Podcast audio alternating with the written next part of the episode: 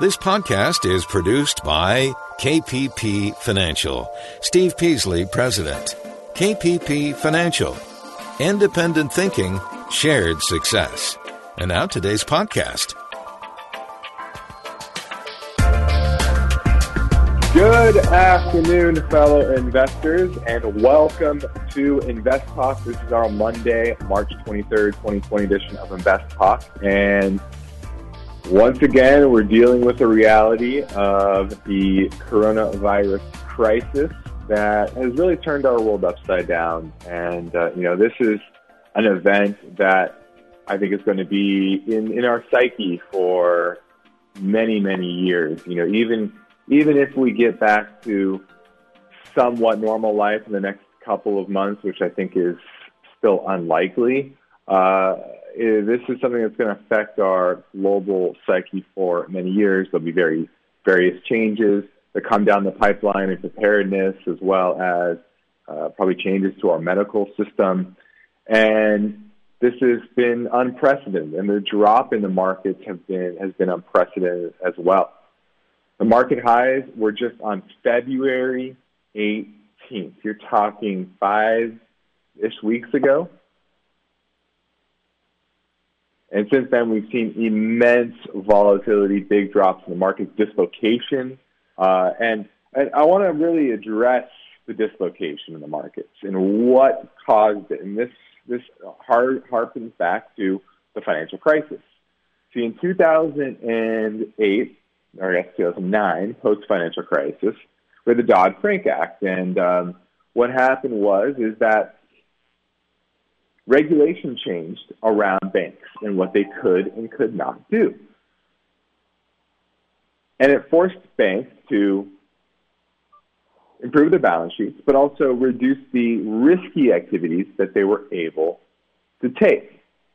Now, what that did was it pushed a lot of the risky strategies off into what we call the non-bank market, the shadow finance market, into private equity firms, as well as hedge funds and the like. And that's where a lot of the leverage was taking is taking place in the market, or was taking place in the market. You know, it wasn't your investment banks. There were no Lehman leveraged forty to one like Lehman was, right? These are smaller institutions that have been taking a lot of the risk, you know, risk parity funds, and just leveraged finance, you know, uh, L B Os, leveraged, uh, leveraged buyouts were financed by a lot of these non-banks. And on top of that, you have your large institutions who were no longer allowed to make markets in stocks and as well in bonds, for example.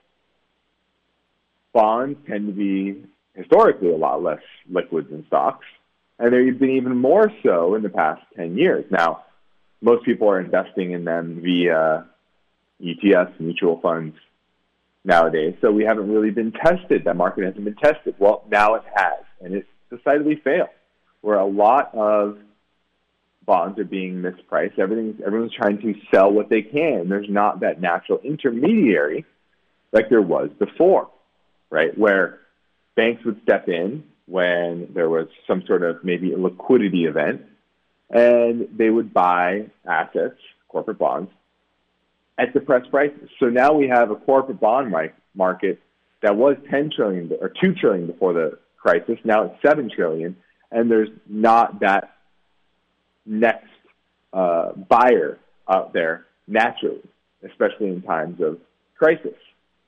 That is why the Fed has stepped up, and they're talking about buying corporate debt. Now, I didn't think they had the ability, but it looks like Congress is giving them the authority to do so. And so this is kind of the market that we're in. That's why we had such a big drop, is because there were a lot of strategies that were developed based on the Fed put. The Fed was always going to come in and solve the problem, the next problem. And they would do that with money printing, liquidity, Q E. And that would inflate an asset price. They'd, they'd plug the hole right? The asset hole that was declining at that particular time. And that was always the belief. Well, we have now hit a bump, a significant economic bump that the Fed cannot control. And that was kind of out of left field. And that's why it went so quickly. It was a confluence of factors. And I think it's going to change the investment psyche forever. Now, I don't think we're at that that point where people are sufficiently freaked out about their account. It's, you know, market's back to where it was just a few years ago. It isn't back to oh eight lows. Well, Morgan Stanley came out. They said we're likely to see a thirty percent drop in G D P in the second quarter. thirty. Want to know what it was in the Depression? twenty-five percent. Now, obviously, that was over a full year. But that's the level of decline in economic activity that we're facing here. And the big question is, how do you combat it? How does government combat it? How does the Federal Reserve combat it? And they've been unable to at this time. So going forward, what strategies are you going to deploy in order to protect your portfolio, but also take advantage of the opportunities? Because there are opportunities out there. There are companies that will benefit from this shift in our economy, in the psyche of individuals, and the habits that will change. You got working from home, eating in versus eating out, traveling less. These are all factors that are going to hurt a lot, but they'll help some. Companies with bad balance sheets, they're going to suffer in an environment where economic activity is depressed. But once again, every market has its opportunity, and that's what we're here to talk about today. I'm Justin Klein, and I hope you'll call me in this hour. And through this InvestTalk radio program and podcast, I can help you become a better investor. Our goal here is to help give you unbiased guidance. We only recommend strategies that we implement for ourselves. We call it parallel investing. So I want to hear from you. eight eight eight, nine nine, C H A R T, eight eight eight, nine nine two, four two seven eight. How you get through and ask your question on today's show, and we can help you individually take that next step in your path towards financial freedom. Now, I want to remind you, our K P P Financial in-person portfolio reviews are coming up. Steve is looking forward to traveling to Houston and Chicago this month. Hopefully that happens. Uh, we're, we're counting on it right now, but you never know. Could have a domestic travel ban. And these are no-cost, no-obligation portfolio review consultations. So if you want to get on the docket, if uh, if it actually comes to fruition, which I think it will, but you know, you never know. We're watching the news. But if you want to learn more and register now, you can go to invest talk dot com. Now you listen to InvestTalk. Actually, no. My main talking point today concerns the story of how the coronavirus is threatening the housing market. Talking about the inner workings of the housing market, why mortgage rates remain elevated from where they should be in relation to where the ten-year Treasury is. So we're going to check in with a mortgage firm C E O. It says lenders must prepare now for a U S recession. So we're going to talk about that. Also, we have a tax day deadline extension. What does that mean for maybe you individually, as well as some tax-related deadlines, and do they get pushed back? Also, I really want to touch on fees. Investment fees, indexing, and kind of what I've been talking about for many years now, indexing bubble, as well as too much focus on underlying fees. Not the end-all, be-all, and I really want to get to that. And then lastly, Zillow and Redfin are pausing buying, and what does that mean for the housing market on that end as well? So that's what I want to talk about, eight eight eight, nine nine, C H A R T, eight eight eight, nine nine two, four two seven eight is how you get through and ask your question on today's show. Uh, the market was down decent today. Not a, not, you know, you tuned a little over two percent on the S and P. Typically, you'd say that's a bad day. But in this market, that's not a terrible day. And I guess that's somewhat of a win. And what's even more telling to me that we're likely to see a bounce in, in market soon is small caps. Small caps were down about one and a quarter percent, or the S and P was down almost three percent.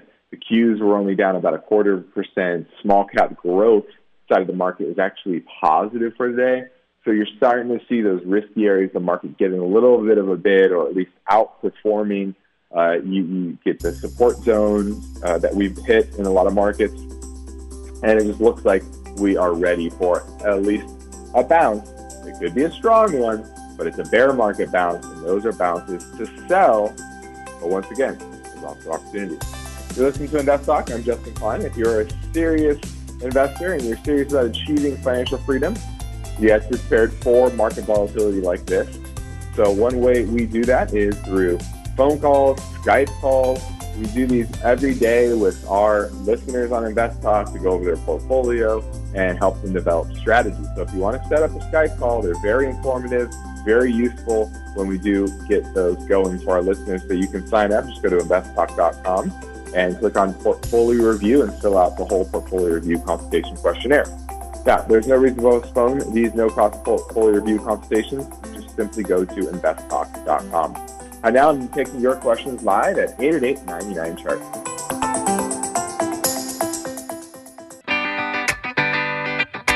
You are listening to Invest Talk. The health of your financial future may depend on the decisions you start making now in twenty twenty.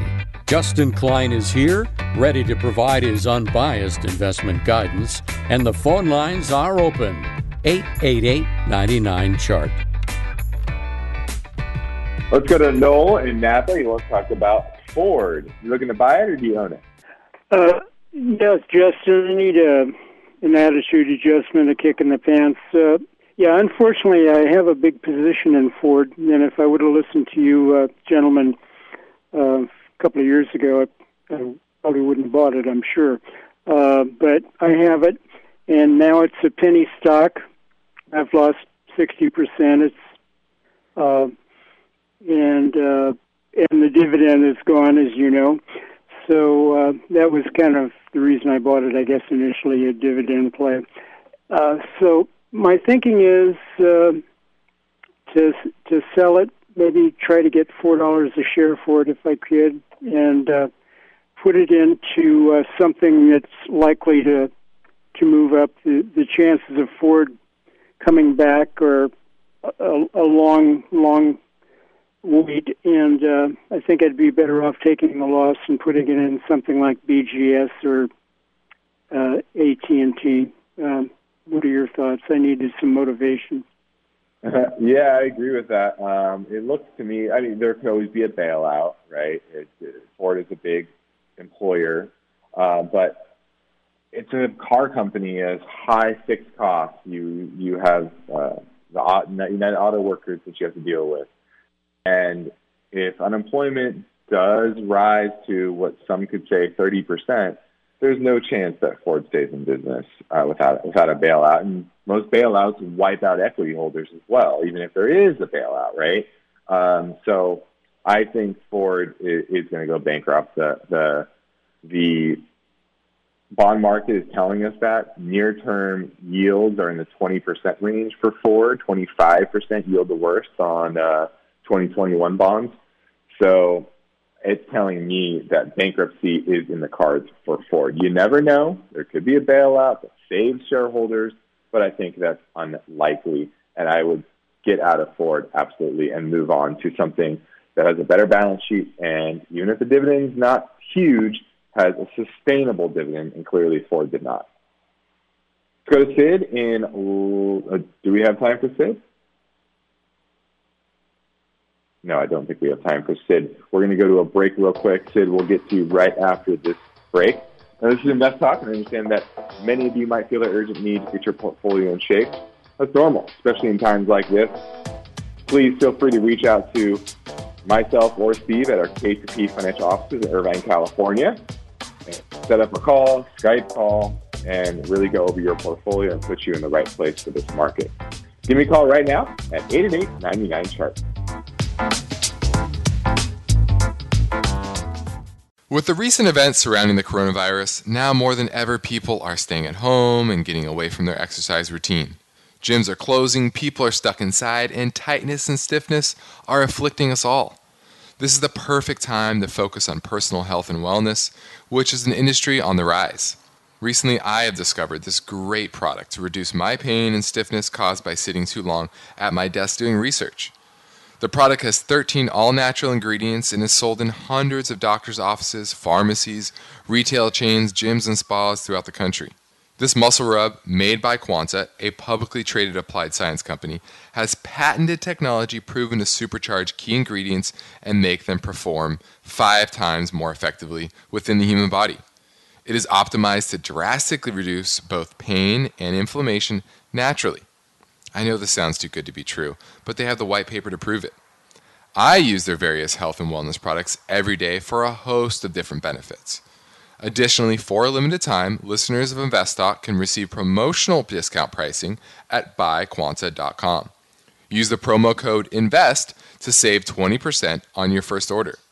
In fact, Quanta is so confident you'll be pleased with their products, they actually offer a money-back guarantee if you aren't satisfied with the results. Again, simply use the code INVEST to save twenty percent at buy quanta dot com.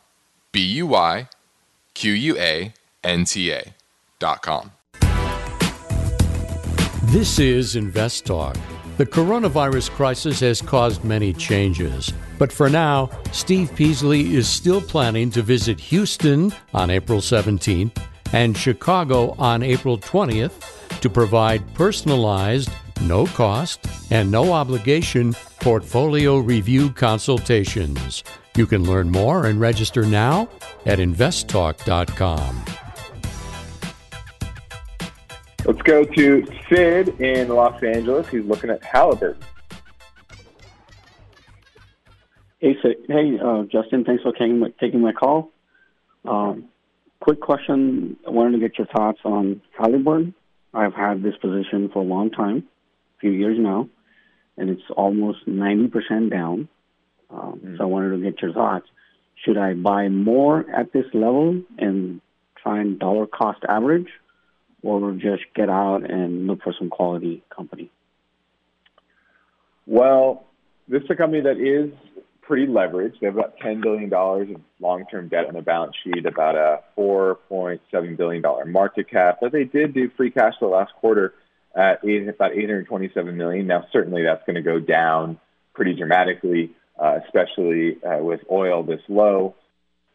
But I do think there is some, some value here if they can manage their way through this and, and remain uh, a viable business. And, and them and Schlumberger are probably the top two oil service companies in the marketplace today.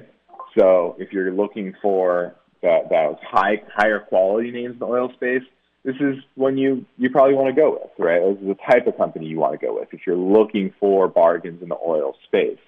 Uh, now, it's certainly still some bankruptcy risk, especially if oil stays depressed for this long. If Saudi Arabia and Russia continue to fight it out with a, a, a market share war, that absolutely can be can be the case. Uh, now, their bonds are rated about A- by one, uh, in one, I think it's by S and P, uh, triple B by Fitch. The Fed is going to likely go in there and buy these type of bonds, so that certainly should, should help. But the bonds are depressed. They're at about sixty-five to seventy-three cents on the dollar. That's the bid-ask spread, uh, which puts it in potential bankruptcy territory, uh, which is crazy to think so. But you're likely to get a large rally in the stock if there's a large rally in the bonds as well, backed by the Federal Reserve. So that's the play I would, if, if I'm buying this or owning this, it's that recovery, that, that potential recovery based on the Fed coming in and supporting their debt and not allowing them to go bankrupt, right, to, to let them muddle through. So that's really what you're banking on here, um, because their business is obviously going to be depressed, and the market right now is pricing in some pretty bad numbers. So, um, you know, you already lost a lot. Uh, I would have a tight stop on the lows from last week. So that's the way I would play it. Thanks for the call, Sid. Now, the stock market remains volatile even as we're talking about drastic federal government action to stabilize financial markets. You know, you're talking about the Fed as well as Congress. They haven't officially passed the bill, but they'll pass it. You know, we know this this is going to happen. Uh, this is very similar to the financial crisis two thousand eight. They they displayed partisanship back then, and you know it's even worse today. And so they're likely to fight this out, battle this out. And one of the, I think, potential crosshairs of this will be computerized program trading. And that can push the market dramatically up and down based on headlines and momentum. So I think that's in the crosshairs as well. What is the role that these traders have played? Now, this stay-in-place order for a lot of the country's social distancing directives, this is reducing demand dramatically. Visa, MasterCard is a good indicator of that, right? And one of the Fed governors has stated he thinks that unemployment will hit thirty percent before the crisis is over, which would be Depression-era economic activity. Now, Treasury Secretary Mnuchin says the current lack of economic activity situation could go on for ten weeks or more. And what I'm going to tell you is, while that sounds really bad, it's probably going to be worse than that, right? ten weeks is not that long a time. We're in the middle of a pandemic, and we need to build herd immunity as a globe. One thing people I don't think are talking about enough is Africa, India, third world countries. Go look at a map. Uh, go look at the Johns Hopkins map of the world of, you know, where cases are congregating. And what you'll notice is that there's a lot of red, I mean, infections in the developed world, but very few in the developing world. Now, you really think that's because there isn't? You really think it's because there aren't cases in the developing world? There's going to be a lot more deaths, a lot more illnesses in those parts of the world than here. They can't lock people down. They need, they they can't. They don't have cupboards full of food and running water, right? Think of India living in slums. They have to go get their water. You think that water is going to be free of pathogens and the coronavirus? You're crazy. So I don't think that that's one topic I don't think people are discussing enough, and needs more relief from for there as well. And that's why the kind of the shutting down of the economy, I don't know, is it worth it? I'm still trying to decipher that. Is it really worth it? Are the side effects of the economic collapse worth it? We'll talk about that. Now, next in Best Talk, this warning from a prominent real estate billionaire: the U S commercial mortgage market is on the brink of collapse. According to him, banks and the government can't don't take prompt action. They will keep borrowers from defaulting. A domino effect of economic consequences could occur. A story tomorrow. I'm Justin Klein. I'm ready to take your questions at eight eight eight, nine nine, chart.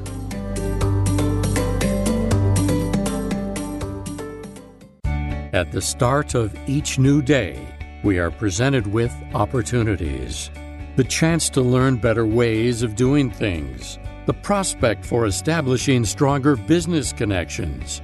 But as you go about your daily routine, there's one task, one challenge you should not put off: the need to plan for and work toward achieving financial freedom.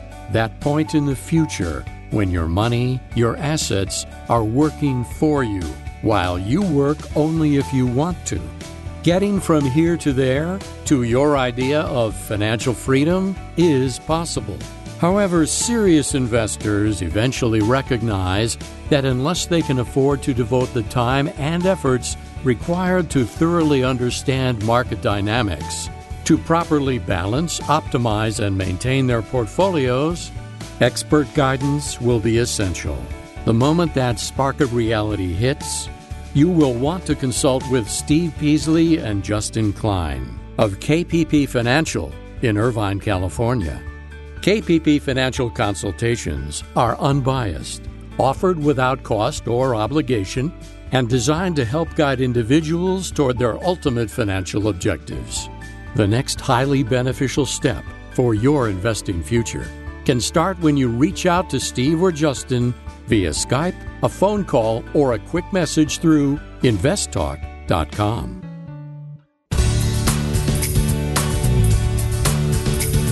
InvestTalk is made possible by K P P Financial, where InvestTalk hosts and K P P principals Steve Peasley and Justin Klein practiced parallel investing.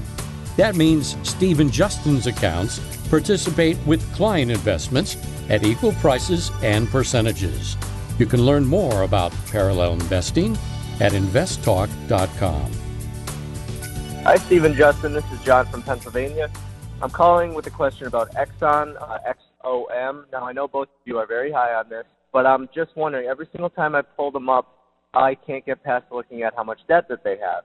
And I know typically you both are against companies with a lot of debt, but I'm just wondering why in this case we're kind of looking past that. Maybe it's just the fact that they're a big name, oil's obviously very low right now, or maybe debt isn't as big of a factor for this sector, but I'm just wondering if you could help answer why we're so high on Exxon at the current time. Thank you so much. Bye-bye.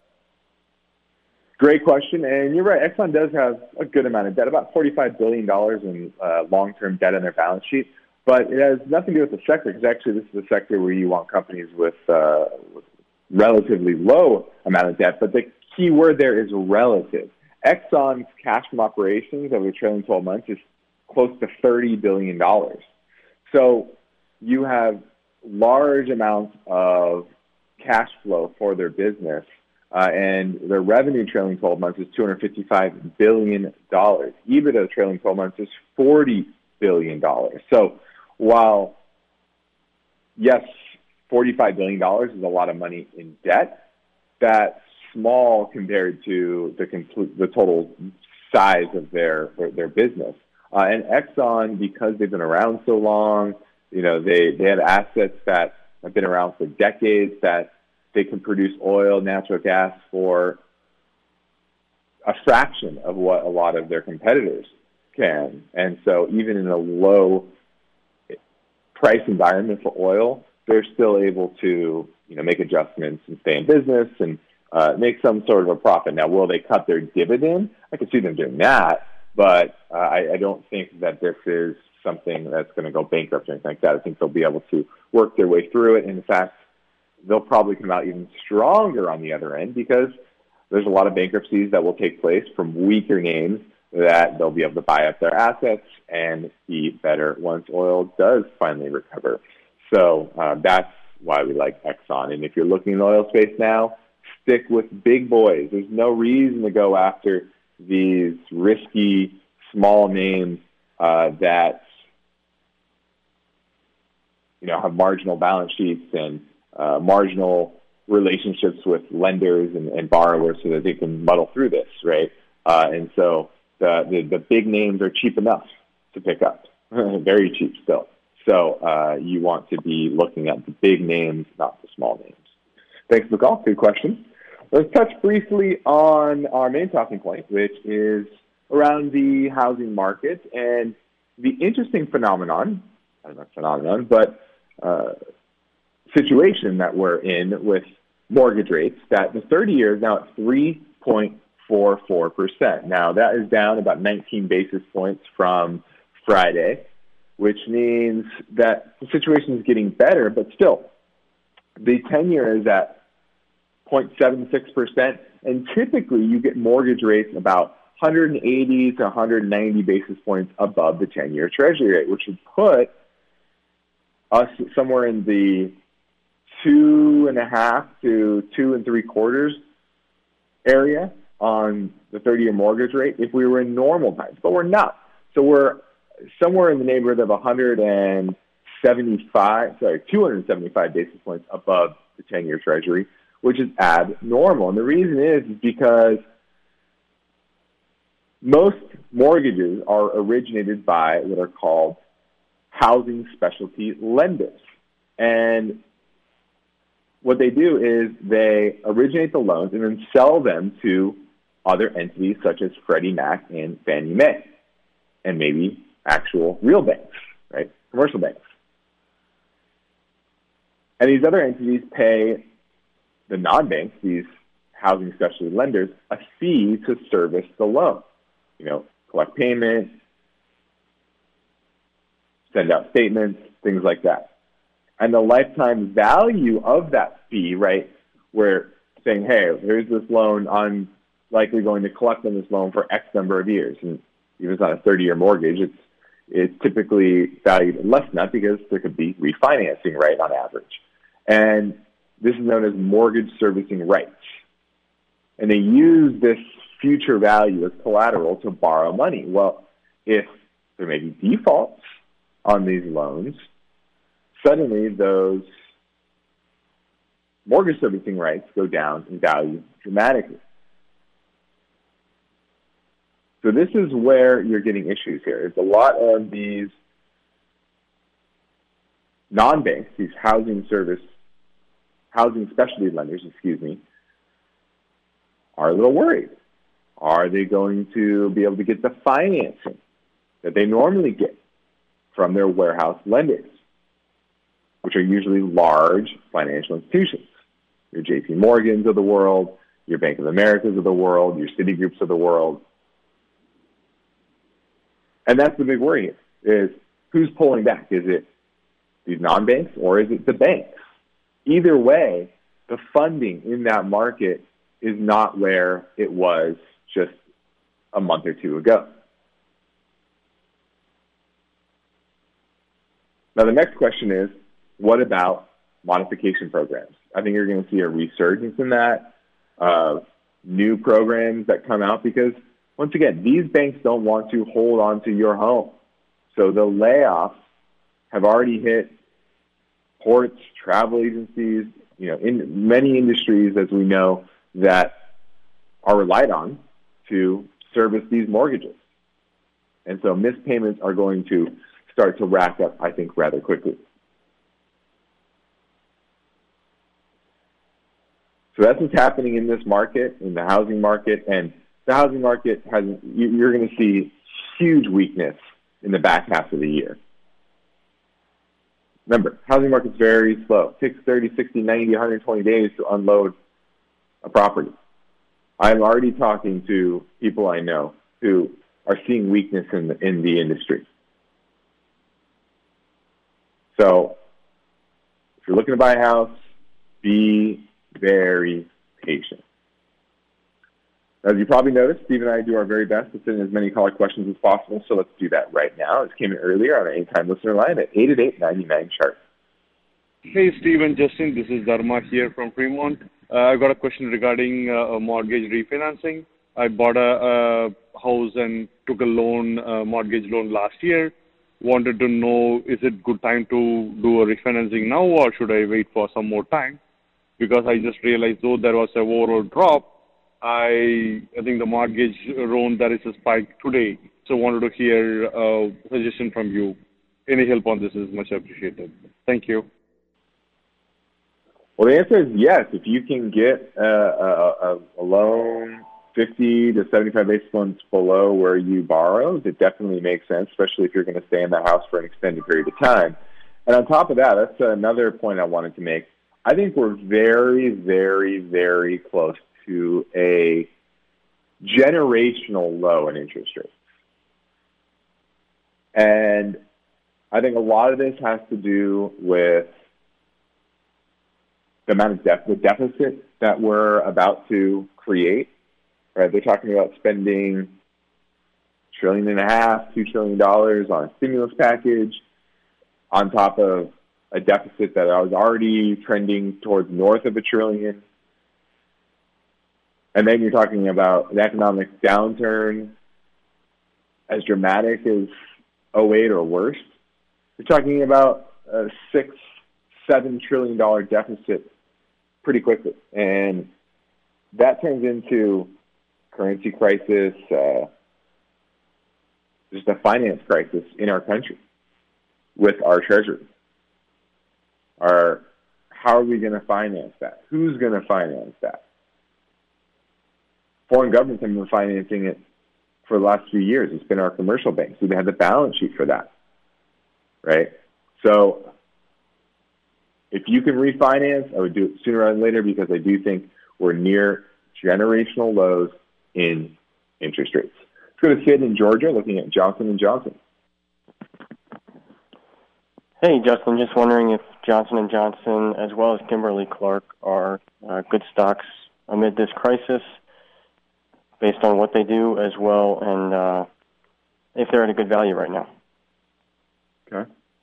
Johnson and Johnson, that has taken a pretty decent hit from one fifty-five all the way down to one eleven. Let me look at the chart here. You have hit the hundred-month moving average on Johnson and Johnson, so I think this is pretty good support here. Yields about three point four percent.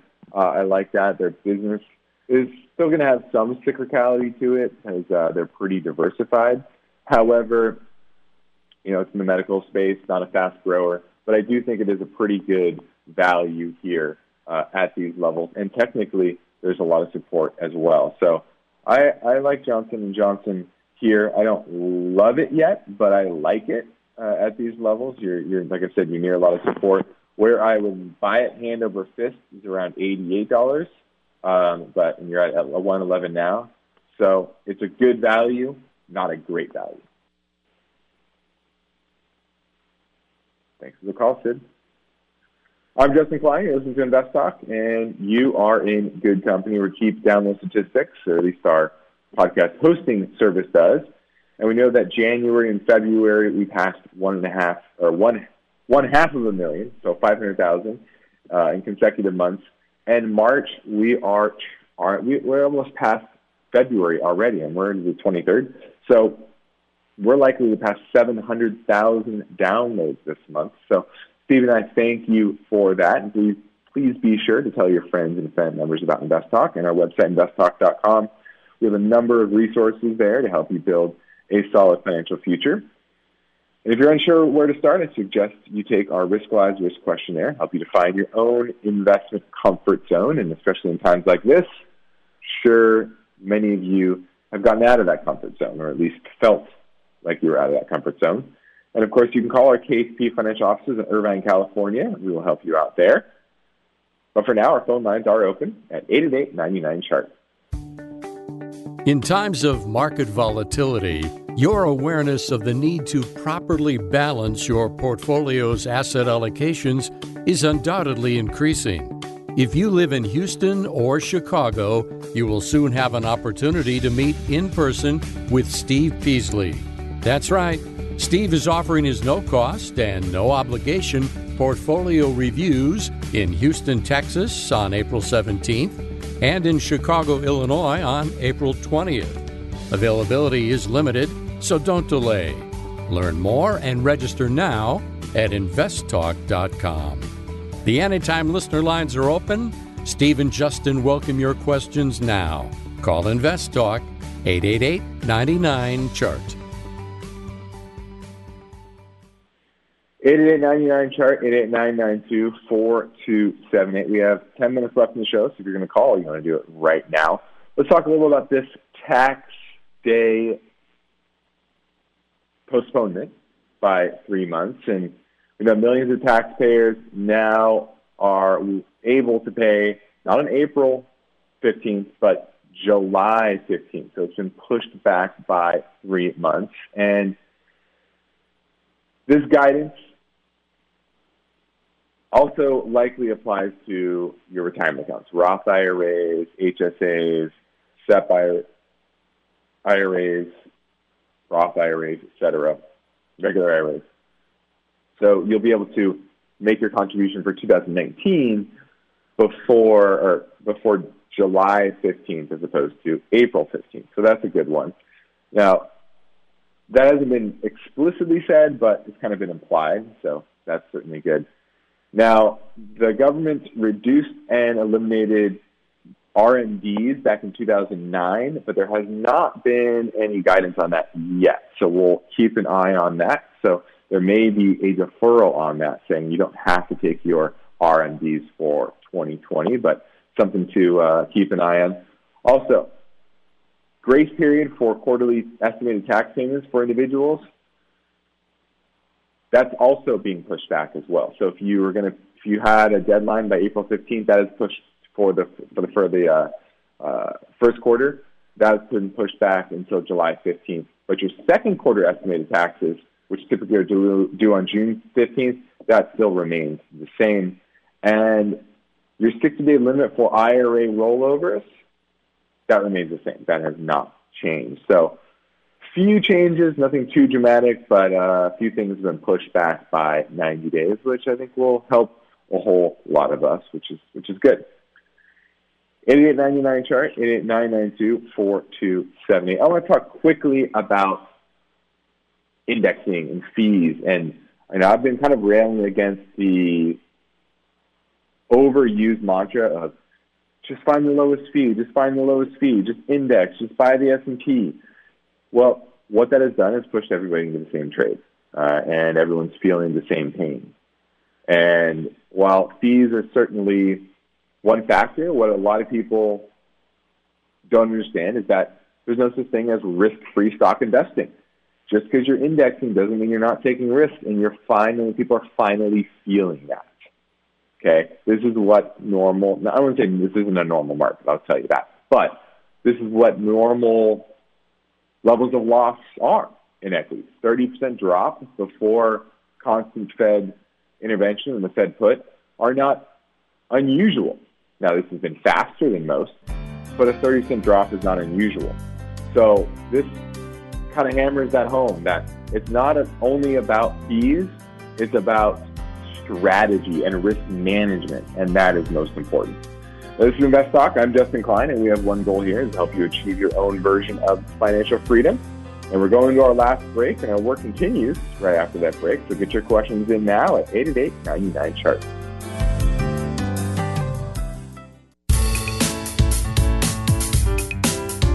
On the next Invest Talk, a noted real estate billionaire's opinion says the U S commercial mortgage market is on the brink of collapse. Why does he say this, and could he be right? That story tomorrow. But now Justin Klein is here. He's ready for your questions. Call Justin, eight eight eight nine nine chart. Let's go to Rob and San Leandro. He wants to talk about commodities.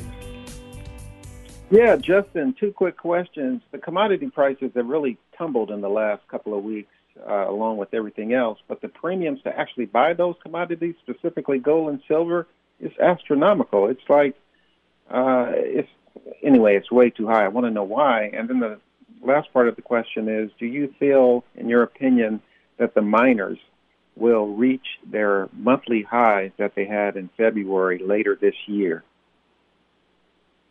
Uh, the answer is yes. And when you say commodities, uh, I'm assuming you're talking about precious metals, gold and silver. Yes, sir. Yeah.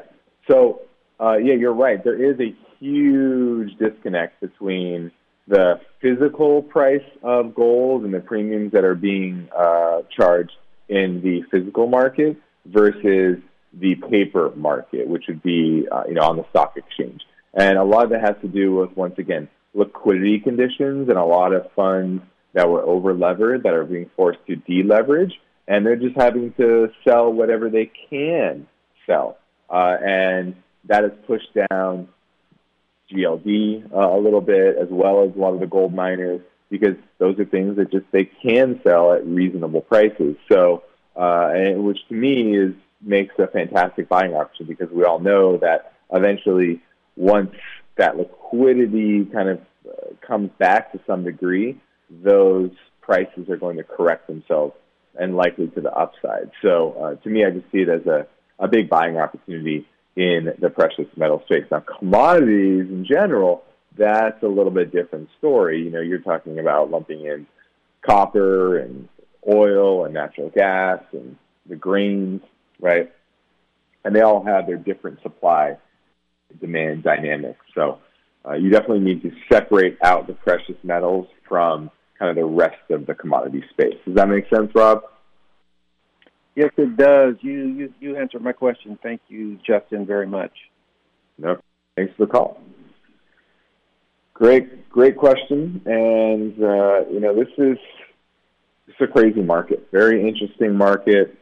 Definitely the most unique situation of, of my career, uh, not only on the health front and us as a society, you know, and it does worry me. Uh, you know, I don't think we can shut down the economy for a year and maintain a semblance of a civilized society. I just think the uh, economic backdrop would be too dire. Uh, I don't think people are going to sit at home for a year. I think too many people would be go crazy. Uh, I think there would think of the suicide rate that already is likely to increase because of this. What about that side effect, right?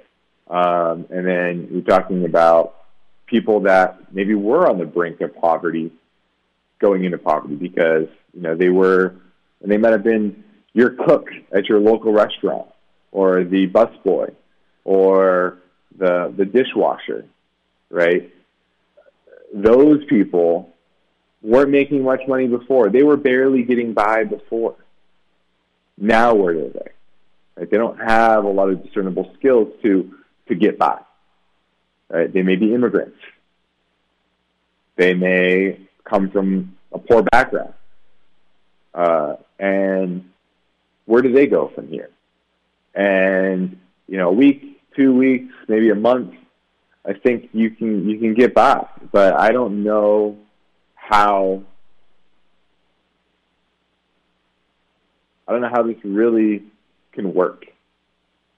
And I understand. I was, as you know, I was on here talking about how serious this problem was well before most anyone was really taking it seriously.